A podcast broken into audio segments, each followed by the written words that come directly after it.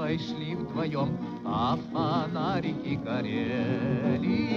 И при виде их на момент притих, и сердца наши замляли. Hello, and welcome to the SRB podcast, where in each episode we discuss Eurasian politics, culture, and history.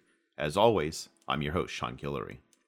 The SRB podcast is sponsored by the Center for Russian, East European, and Eurasian Studies at the University of Pittsburgh and members of the SRB Table of Ranks, who give monthly contributions from anywhere between $5 to $25. If you'd like to support the podcast, go to my Patreon page at patreon.com slash Sean's Russia blog or to the podcast website, srbpodcast.org, and hit that Patreon button and join the Table of Ranks. This week's podcast is different from the usual fare. It's a recording of Manduhai Buyandelger's keynote address, Self Polishing and Electoral Selves Elections and the New Economies of Democratization in Post Socialist Mongolia, given at the 2019 annual Soyuz Symposium 2019. Soyuz was held at the University of Pittsburgh this year, and the organizers asked if I would record the talk and release it on the podcast. So, here it is. Manduhai Buyandelger is an associate professor of anthropology at the Massachusetts Institute of Technology. She's the author of Tragic Spirit Shamanism, Gender, and Memory in Contemporary Mongolia, published by the University of Chicago Press. This talk is adapted from her forthcoming book, tentatively titled A Thousand Steps to the Parliament Women Running for Election in Post Socialist Neoliberalizing Mongolia. Here's Manduhai Buyandelger on self polishing and electoral selves in Mongolia. А жить так хочется, я весь горю тебя молю, будь моей женой. My paper today is a kind of a uh, walk through parts of my manuscript. Um, the first part is going to be dealing with some um, concepts, um, mostly trying to um, uh, distance something that is taken for granted or uh, flip uh, into a direction that seems to be interesting. And the later part would be uh, more on women and self polishing and electoral selves, just in case you were wondering what the trajectory, uh, trajectory of the talk would be. So it's titled Self Polishing and Electoral Selves Elections and the New Economies of Democratization in Post Socialist Mongolia. Um, what drew me to study parliamentary elections was actually a collective euphoria. Since democratiz- democratization in 1990, Mongolia's democratic elections held every four years have been filled with excitement, ostentatious campaigns, and loud and ongoing debates about all things electoral against the country's bleak uh, background of inequality, environmental degradation, and the slumbering national leadership.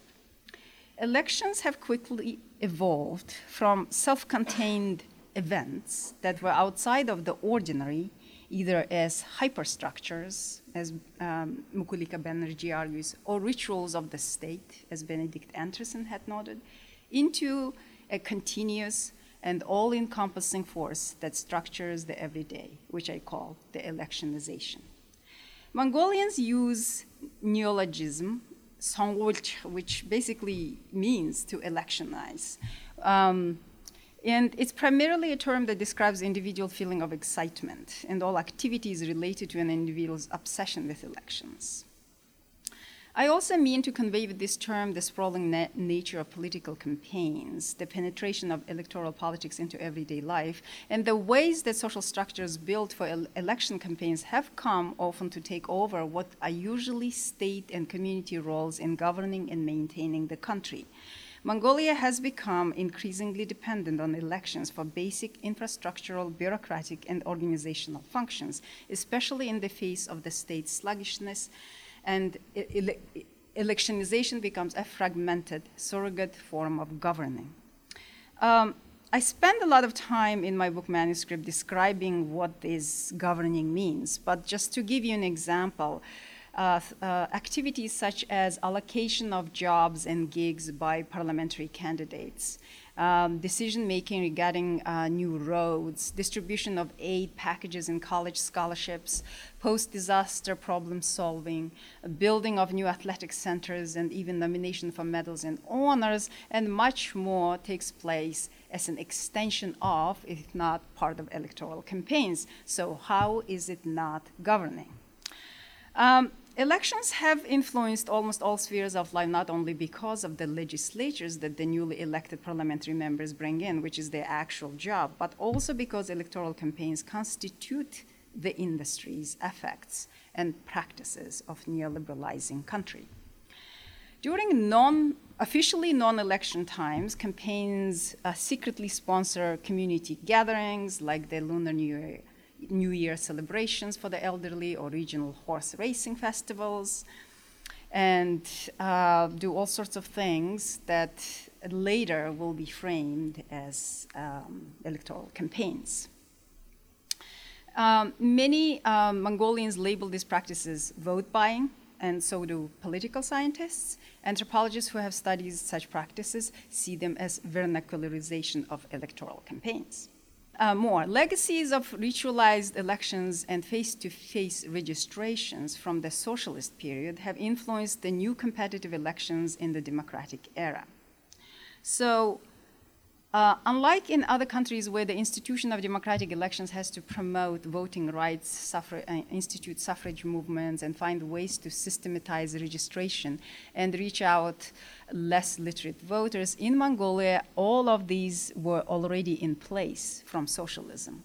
As a result, even though the voter participation rate has declined since, 19, um, since late 1990s, it still remains among the highest in the world, from 82% in 2000 to 72% in 2016. Uh, such a high participation rate is a puzzle against the backdrop of the Mongolians' increasing disenchantment with the country's leadership. However, the, because elections itself is such an all-encompassing structural force, it, it sort of perpetuates participation um, and propels this um, uh, voting practice. Uh, the questions here to ask here um, are the following. Uh, why elections are so prominent? Why are they such influential, influential, much beyond the designated events of choosing the next batch of legislators? And why elections are structuring everyday life? How do elections affect subject and subjectivities and transformation of gender? So uh, these questions um, might be a little distant given the fact that there is such a difference between how elections are carried out in Mongolia and, let's say, in the United States, but only until 2016.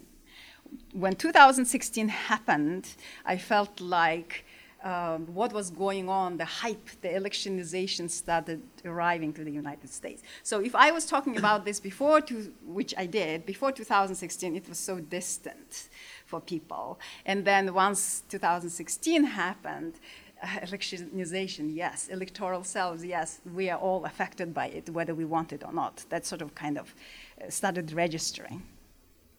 So, in this presentation, I illustrate the impact of elections by looking at uh, what becomes of democracy and democratic elections in practice, on one hand, and the transformation, in particularly in this case, of women uh, political candidates on the other. Um, so just election, part of the electionization, and then the next one is oasis of democracy. So, so next um, terminology that I'm gonna um, address is democratization, which is kind of mundane, but I hope that it's also an, uh, an interesting one in the Mongolian context. context. On July 9, 2012, then uh, United States Secretary of State Hillary Clinton visited Mongolia.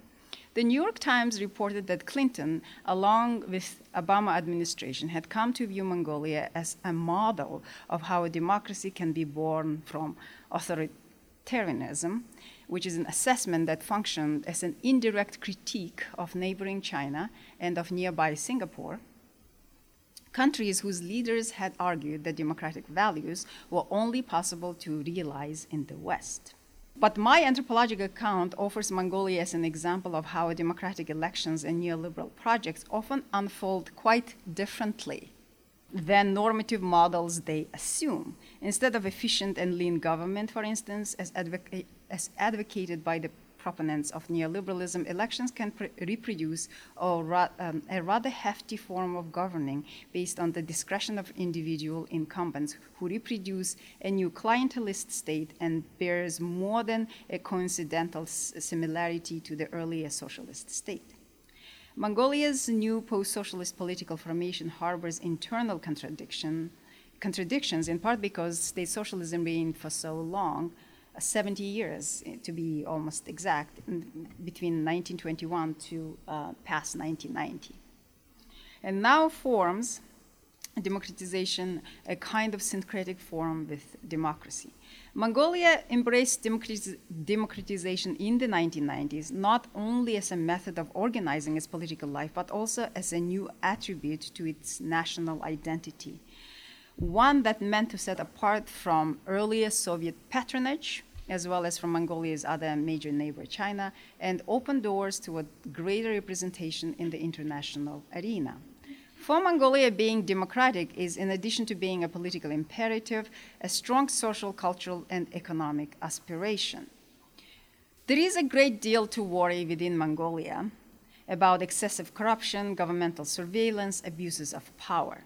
So while um, the international press and American advisors and international organizations um, uh, praise Mongolia for being the oasis of democracy, Mongolians themselves have very different ideas about what is going on. Um, research on Mongolian democratic politics, why it's important. Also, um, so to um, make this research a little applicable beyond Mongolia or beyond post socialism, is that um, democratic politics on, in, in Mongolia or uh, let's say even liberal democratic politics in Mongolia, uh, brings up some methodological and theoretical insights. As a non Western, non first world, and post socialist place, um, Mongolia, um, as well as a social imaginary, not just a place, but also this uh, exotic uh, fantasy, serves as an analytical concept, as a foil that accentuates peculiarities of some of the taken for granted, normalized, and, some, and sometimes almost invisibilized aspects of democratization in more established older democratic places. I hope to provide a bit of defamiliarization and a room for thinking by making legible some of the workings of democratization coupled with neoliberalism through ethnographic details of elections. Mongolian political parties, and especially by the American, uh, especially American advisors who see parliamentary elections and extravagant electoral campaigns as successful democratization. Until recently, the Western media refused to acknowledge corruption and clientelist politics in Mongolia. Um, much of Western, um, so uh, it is, so the other thing about the Western media is that um, uh, in Mongolia is that it often treats Mongolia's so called third world problems, such as poverty, pollu- pollution, corruption, and economic issues, as something almost innate to Mongolia, something inevitable and something expected. Democratization is taken, is treated as separate from these problems, um, if not a tool to deal and heal these issues right? So Mongolia is democratic, it's great, but it's dealing with these problems, and the uh, democracy is going to do a great job. This is the, usually the attitude that Western media has. Now, Mongolians, on the contrary, see these third world problems as directly related to and even caused by democratization. And the, the Mongolian word is ardchilal, and they are neither new nor expected to be in, in Mongolia. So, one thing about um, I, am wondering about the parallels in Eastern Europe and other places is that during socialism, during Cold War, Mongolia didn't consider, you know, it wasn't considered this the third world. But once uh, socialism collapsed, it sort of was relegated by the World Bank and other Western organizations as part of the third world. So, of course, it's going to have these problems. And so the advisors and the international communities who who came to work in Mongolia, they kind of treated the country as any other third world country. So gradually, I have to say, throughout my um, repeated returns, I have watched how Mongolia did turn into third world, and it's almost uh, this kind of strange sort of coincidence that happened, and it's uh, and I'm sure it's not a coincidence. Um, the people in Mongolia often blame the national leadership, the parliament, and the government, which gets appointed by the democratically elected president for the ills of, um, of the uh, president. Because democratization and neoliberal transformation arrived somewhat back to back in the 1990s as a shock therapy, many Mongolians use the term democratization to refer to neoliberal capitalism and its challenges. Today, due to challenges related to mining, uh, corruption, as well as uh, issues with banking, the word democratization and uh, con- conflicts with the understanding of capitalism. In many people's speeches, especially in the context of um, uh, economic crisis, democratization has been used instead of capitalism. Many Mongolians also see democratization and multi party electoral politics as divisive and pointless, and their views as cynical. So, Mongolia doesn't want to necessarily go to uh, the origins of uh, communism or socialism, and yet it doesn't want to go forward with the, uh, what is being laid out to them. To add to this, to remind the other point is that the parliament has morphed into campaigns on the streets. In other words, from my ethnographic perspective, the parliament in practice is a part of this electionization. So the next uh, important part of electionization is, of course, money, right? Money, money, money. Electoral campaigns organize and energy, energize the ailing Mongolian economy, which is dominated by inconsistent mining and pastoral nomadism.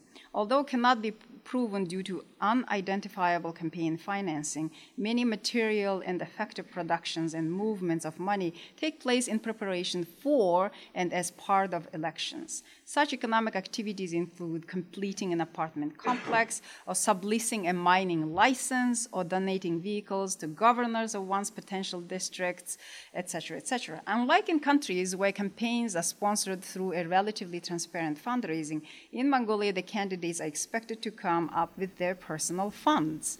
Hence, only people with most wealth, such as business owners, dominate campaigns, and incumbents often take personal credit for bringing in public resources to their districts. Perhaps one of the most money based elections was in 2008 when the Mongolian People's Revolutionary Party promised the so called motherland bounty or motherland gift to each citizen of Mongolia um, it was ba- back then um, equivalent of 1,000, uh, 1,250 US dollars. And then the competing party, which is the Democratic Party, and this is the certificate, front and back of the certificate. Um, and the competing uh, party um, also offered not motherland gift or bounty, but citizens' share, which was about 833 US dollars. Uh, the money was allocated after the elections as direct cash distributions.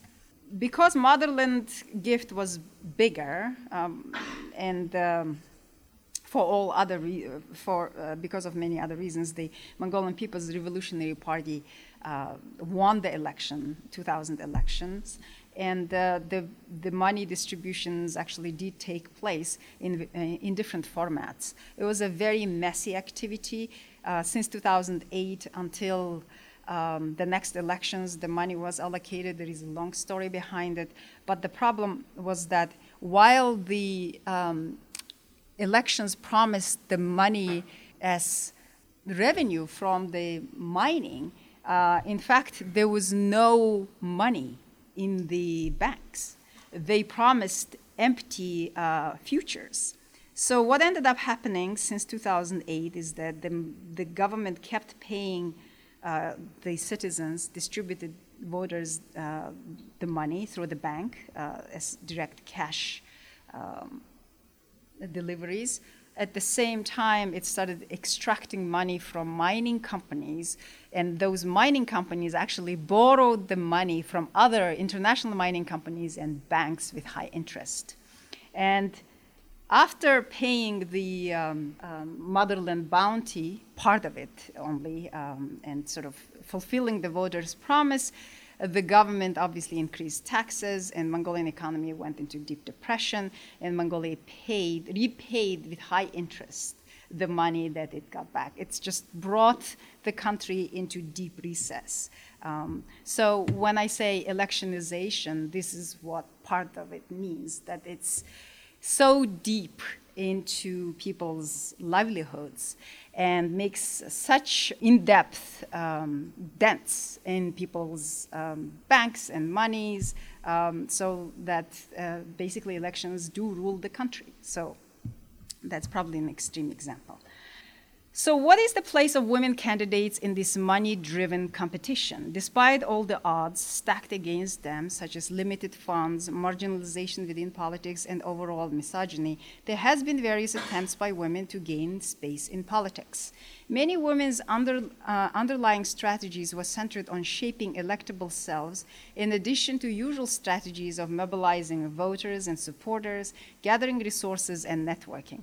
As an anthropologist, I'm not interested in the practical outcomes of women's strategies, nor am I interested in evaluating the work- workability of their campaigns. Instead, I want to elucidate the ways in which ele- elections transform gender and create new kinds of women, and how women also influence the elections. That way, they're subjects of electionization and also propel it even further. So they're subject and also uh, active sort of makers of electionization. Mongolian women's day-to-day activities related to the competition for seats makes legible the ways in which gender and politics co-constitute each other. I want to give just one quick example about um, the, the fact that gender and politics are co-constitutive of each other. And the example that I'm going to bring up um, is just a small story, but it's very um, um telling and nuanced. Um, so the woman that you see in the middle of this poster is uh, one of my main informants, and her name is Burma, and she um, used to be a leader, uh, one of the originators of uh, civil society in Mongolia. Um, and the two other men that are um, standing on her two sides one is the former president of Mongolia, who has this hand uh, gesture, Ilbek and the other one is. Um, uh, his name is Bayir and he's a younger sort of acquaintance um, of Ilbek so Burma was um, brought um, into this group. This is a multiple mandate election where um, uh, candidates of the same party uh, compete against each other for the seats, as well as against other party members. So it's a very messy kind of situation where you go into campaigning as a group, you act as if you're one body um, you believe that the voter is going to make decision.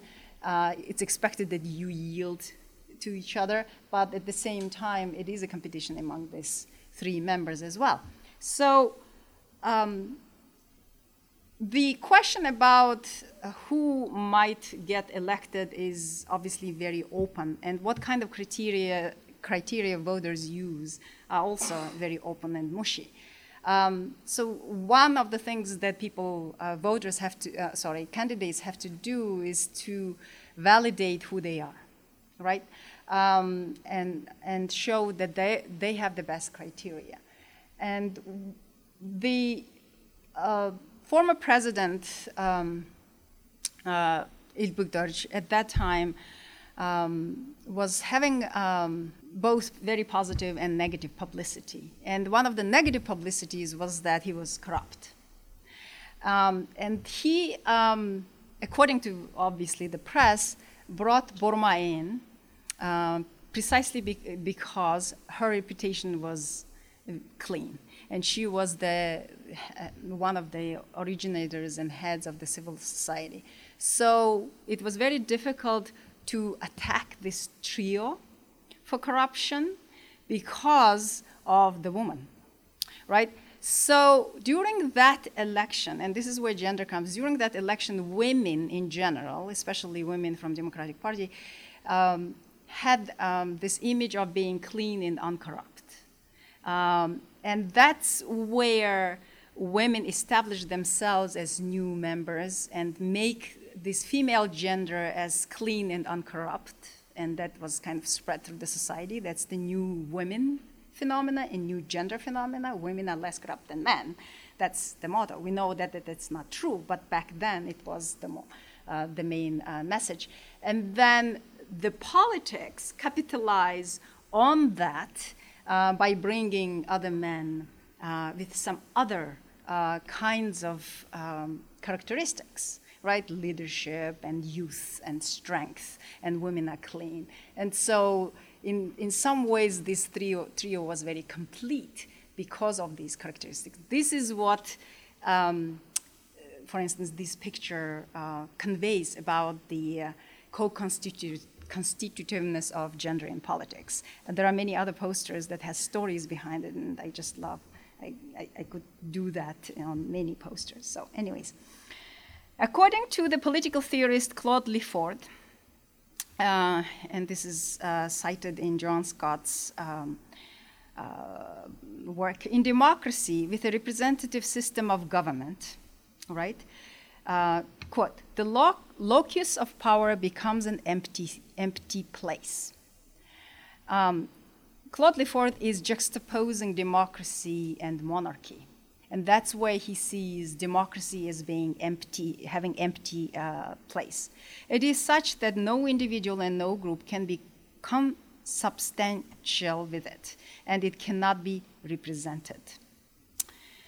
Um, more specifically, unlike in totalitarian regimes or monarchies, where the physical body of the ruler represents the sovereign power, democracy is, quote, a society without a body as a society which undermines the representation of an organic totality.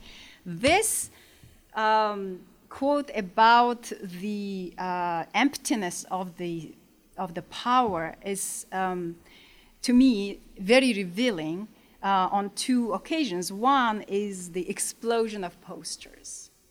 Um, posters, uh, in hypothetical kind of way, is seem to compete um, for this empty space by literally covering every imaginable space, vertical space. And when the vertical space was finished, they turned people into posters by donning t shirts with their portraits. When they ran out of students, they started making pickets uh, from uh, wood and things like that. So there is this competition of filling the, this space, um, imaginable space, any imaginable space that possible. But this quote about the emptiness of power also explains the um, difficulty of electing women. Because it is the men's bodies, the default image that um, almost organically comes to occupy this space. So, to display um, their exclusive educational backgrounds, professional achievements, their moral righteousness, um, and what I call their intellectfulness, uh, these women um, perform as a particular kind of selves.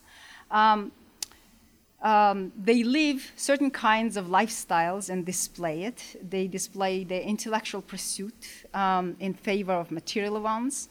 Um, and they, of course, display and uh, uh, maintain certain kinds of bodies. So, uh, Borma is uh, the um, one of the founding members of the civil society, and um, her asset was the fact that she was uncorrupt, but also the fact that she was intellectful, oyunluk, right? So she was not a businesswoman. She did not own she did not own any shares with any corporation. She did not have any mm, actually money to run. So even the money that she used to uh, run for elections was from selling her own books. So there are a lot of women who um, have embraced this um, this persona that is highly educated. Uh, they have intellectual pursuits, and they do not necessarily associate, at least in public, with anything that has to do with business and entrepreneurship. Um, in addition to more formal campaign preparations, um, such as obtaining funds, which is different from fundraising, casting campaign speech, and organizing their campaign offices, the women I met were also engaged in more informal preparations. From polishing their physical appearances, and as one aspiring candidate put it, sharpening their minds, these were long term, self cultivating activities that were meant to create an electable persona. Preparing to run for a parliamentary seat was a full time and life changing endeavor. So there are two kinds of arguments can be made based on these activities of women. One is that yes, the elections are shaping them, but the other one is that aren't these women have been doing this self-cultivation all their lives, and so they have come to this on their own. It's not that they are influenced by elections, but just they're the personas who should uh, who happen to be there at the right moment. So we can debate what would be um, a good uh, thing to do. Um, so the importance of physical beauty and uh, its democratization um, has been a recent global phenomenon. Uh, and the attention of the women politicians on their appearance um, is a part of um, uh, transformation of gender and gendered identities in Mongolia, as well as in many other places. So, what I um, try to show about the appearance is appearance and attention to the physical part is that these uh, female candidates are operating in a, a mis, you know, in a place of um, in a place where masculinity is favored over certain kinds of femininity, but they're also fighting with uh, for attention with women who's, um, who display other kinds of uh, such as uh, beautiful bodies of um, mm, beauty pageant contestants, trophy wives, and fashion models. So, in they, these um, candidates um, compete for the same amount of attention, but a different kind of attention. So how do they do that? It becomes an issue, and and they, their goal is to attract an attention without necessarily inviting. It is about intellectfulness, but not without sexiness. They strive. Female candidates, um, for the most part, uh, in Mongolia, it has been about uh, what. Um, 10 to 30 percent of women since democratization um, uh, women have been, um, the candidate pool have been women. During socialism, the uh, seats, parliamentary seats, uh, seats were actually occupied by women in much greater uh, percentages. Uh, women had um, something like a quota, and uh, the the National Assembly, which is parliament, had about 30% women. So socialism was uh, nicer to women than capitalism. And uh, when women during capitalism, during uh, democratization, tried to establish the quota, it had, it, had to go through a big fight. So that's another story, but this is something that needs to be incorporated in this.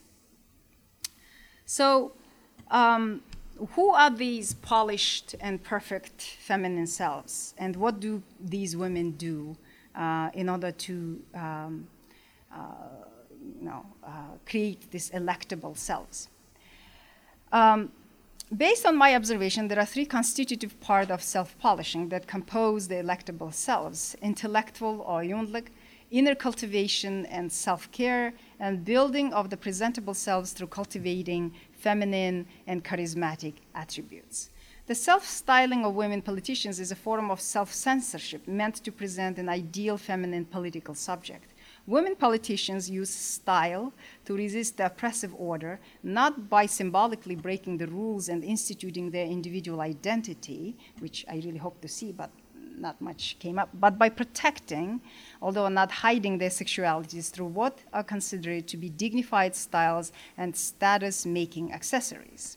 In making themselves political subjects, they use bureaucratized and corporate styles of suits and dresses. Most tend to wear um, tailored buttoned up suits, uh, some of them Chanel inspired, complete with high heel pumps and jewelry. And these are not just coveted items that project wealth and globally recognizable status. Through them, the women also command respect in order to keep denigration at bay, to convey equal status with men, and to protect glamour, but without an explicit invitation to sex. Um, so when I inquired um, women ca- candidates as well as form, uh, uh, as well as parliamentarians, women parliamentarians, I asked like, what was the most important thing um, that mattered to you when you were running for the, for, for the, during the candidacy. And many of them said it's like it was very important that people were not laughing at us, that they were not um, sticking us into dirt, that they were not going into private lives and things like that. And so um, that was so important. And the rest we could do, they said. So um, I found uh, suits to be one of the most common items to wear, and the second one was uh, the um, the Mongolian um, traditional robe, del. So I want to show a couple of pictures um, that um, speak to the candidacy, and I think uh, this candidate, or this actually former parliamentarian by now, is I think is well known to many, some some people who know about Mongolia. Um, Oyungerel, who is the author of uh, Green-Eyed Lama, which just came out in English, um, and the portrait that you see of her in her book that is titled um, "My," um, it's like notes on uh, studying in American colleges. She was a graduate student at Stanford as well as a graduate student at Yale. Um, and she writes about how to gain scholarships and uh, how to you know navigate the academia and things like that. But um, I want you to to um, to pay attention at her um, haircut, at the suit, um, at, at the picture that is taken at the right angle, and and all of that. This picture, she said, was taken in the salon where Hillary Clinton also went uh, while she was at Yale. So, um, before joining politics, and I'm almost ending, so but this is the the funnier part. Before joining politics, Oyun was known as Miss, Miss, beautiful woman. Among her peers, Miss is a Mongolian word. It's not uh, meaning American word, uh, English word, but it, Mongolians use it to um, to indicate um, a person, a woman of a particular um, physical beauty, attractiveness. Um, so Miss her peers and in her homeland in Hovsgol province, she had long braids, was tall and thin, and generally beautiful. When she decided to become a politician, she cut her hair in a short bob um, in her images in the media, in public, and she hardly used any signals or attributes um, of femininity. She stopped wearing eye catching jewelry, complicated hairdo, revealing clothes, and she said she really missed sandals and um, uh, sundresses. With a straight, short bob cut style, a power stu- suit, and no visible makeup, Oyungerel was far from the decorous young women vying for validation of their looks by spectators. So that's one sort of look that she created and carried that look for four years, for actually almost eight years, because she um, was repeating her uh, candidacy. She didn't won in 2008, four, didn't won in 2008, but she won in 2012. So how, how many years she has been um, creating that figure. But the most important thing that um, a lot of people, especially anthropologists, appreciate is the um, her self transformation um, beyond her exterior. Oyungerel was told that her voice, one of, her, of the most important tools of a politician, was too thin and high pitched and thus not suitable for prolonged and pleasant listening.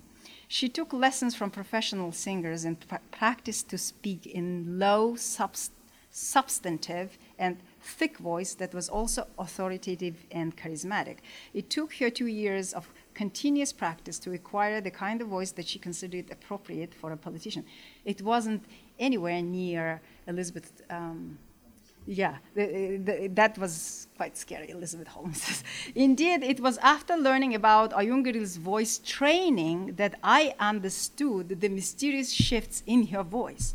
To her assistants, Oyungerel spoke in a thicker and somewhat monotonous tone, whereas to me, she spoke in a higher pitched and more dynamic tone. So, um, the next person, since I'm mostly, I have time mostly talk about the uh, exteriors. So um, this is Oyungerel also in her with other group, and she choreographs not only the body movements but also the kinds of suits she's gonna wear. So if you see here, here you see everybody's wearing dark suits. Um, she even has a tie. So it's about erase, erasure. In her case, it's erasure of gender, right? Erasure of femininity, but producing a different kind of um, political candidate. So here she's in countryside, and she's with her team. Also, they all decided to wear the same color. And she even decided to um, they all decided to have the same bodily movement and even agreed on how hard they're going to squeeze the voters' hands when during the handshake. So um, that's her, and so uh, that's another outfit. So they all decided to uh, look similar so that women is not left out. And so this was one way to become a candidate and prepare herself for political candidacy. Okay.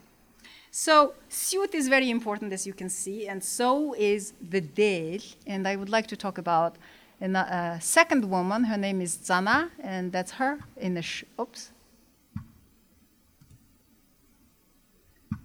This is this with purple shawl and white del.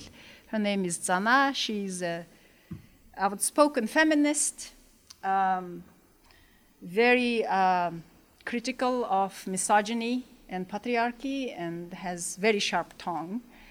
Um, so when from what I heard, not from her, but from other women politicians, is that Zana was told to wear del, uh, the Mongolian uh, uh, uh traditional robe, um, because um, it distinguished her from her everyday dress.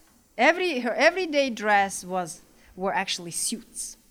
She is westernized. She is one of the first persons to learn English in the country. She was um, Russian, professor of Russian language. And in 1990s, when democratization began, she learned English and she became professor of English. Uh, she, um, uh, I will show, Actually, uh, this should be her picture here. So that's her actual image in the red suit, right?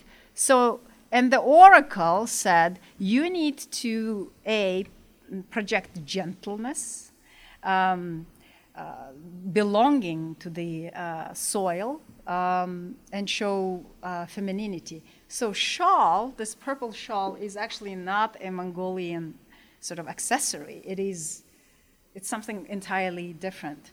Um, and so shawl is being something soft and drapey and feminine, supposed to kind of soften her image because she has very sharp tongue.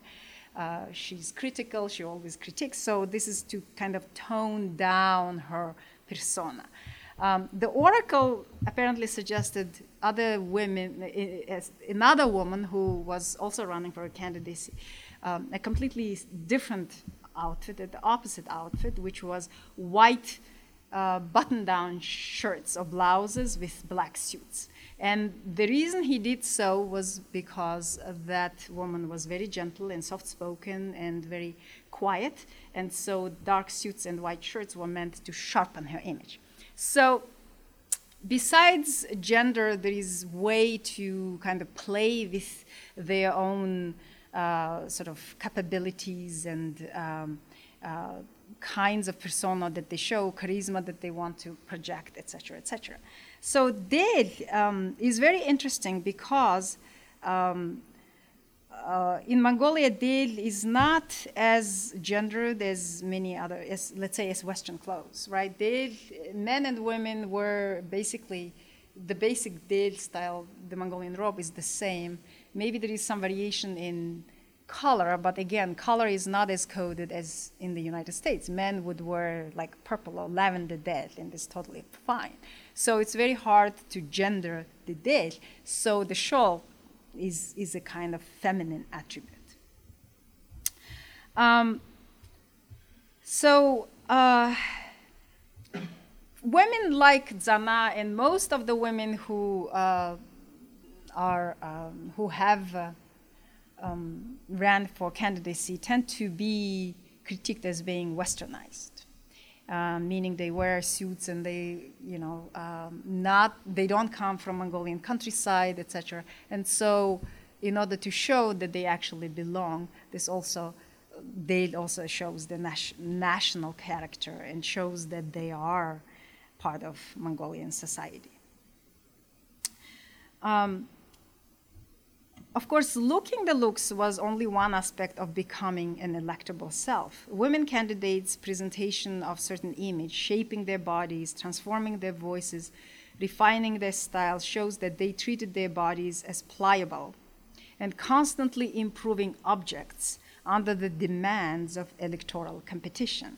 Their lifestyles and state of mind and their choices of channeling their energies and structuring their lives also added to the making of electable selves. These selves, as I noted earlier, are a version of neoliberal selves who perpetually change themselves under the uncertainty and pressures of the market. In this case, they di- display the temporality of gender and influence of the politics in shaping particular political selves.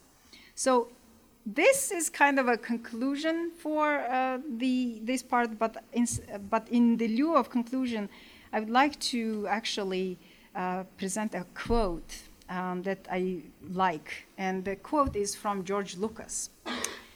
Um, election slogans exhibit a remarkable propensity for blurring differences and uniting the most divergent tendencies. I want to vernacularize Lucas's argument by drawing your attention to the homogenization of temporality, unification of the people under certain messages, and hailing voters into accepting and acknowledging the powers of the candidates through ubiquitous poster based campaigns. In other words, there is definitely, despite the differences that women project, a tendency, um, a, a tendency to, to suppress differences that are going on both on the side of the candidates and on the side of the voters. The candidates' desperate attempts to win over the voters' choices are uncomfortably palpable all around and intends to target one's bodily senses and memories. Thank you. That was Manduhai Buyandelger, an associate professor of anthropology at the Massachusetts Institute of Technology. She's the author of Tragic Spirits Shamanism, Gender, and Memory in Contemporary Mongolia, published by the University of Chicago Press. The talk you just heard was adapted from her forthcoming book, tentatively titled A Thousand Steps to the Parliament Women Running for Election in Post Socialist Neoliberalizing Mongolia. I'm your host, Sean Guillory, and this is the SRB Podcast the SRB podcast is sponsored by the Center for Russian, East European, and Eurasian Studies at the University of Pittsburgh and listeners like you. If you enjoy this podcast and want to help support it, please take a moment to share it on Facebook and Twitter, like my Facebook page, Sean's Russia Blog, write a review, or recommend the show to your friends. The SRB podcast comes cheap, but it is not free to make. You can help support it by joining the table of ranks at srbpodcast.org. Thanks to all my high excellencies, high wellborns, and noblesnesses for your continued patronage. And you can find past shows on iTunes and SoundCloud, or you can download them directly from srbpodcast.org as well. Until next time, bye.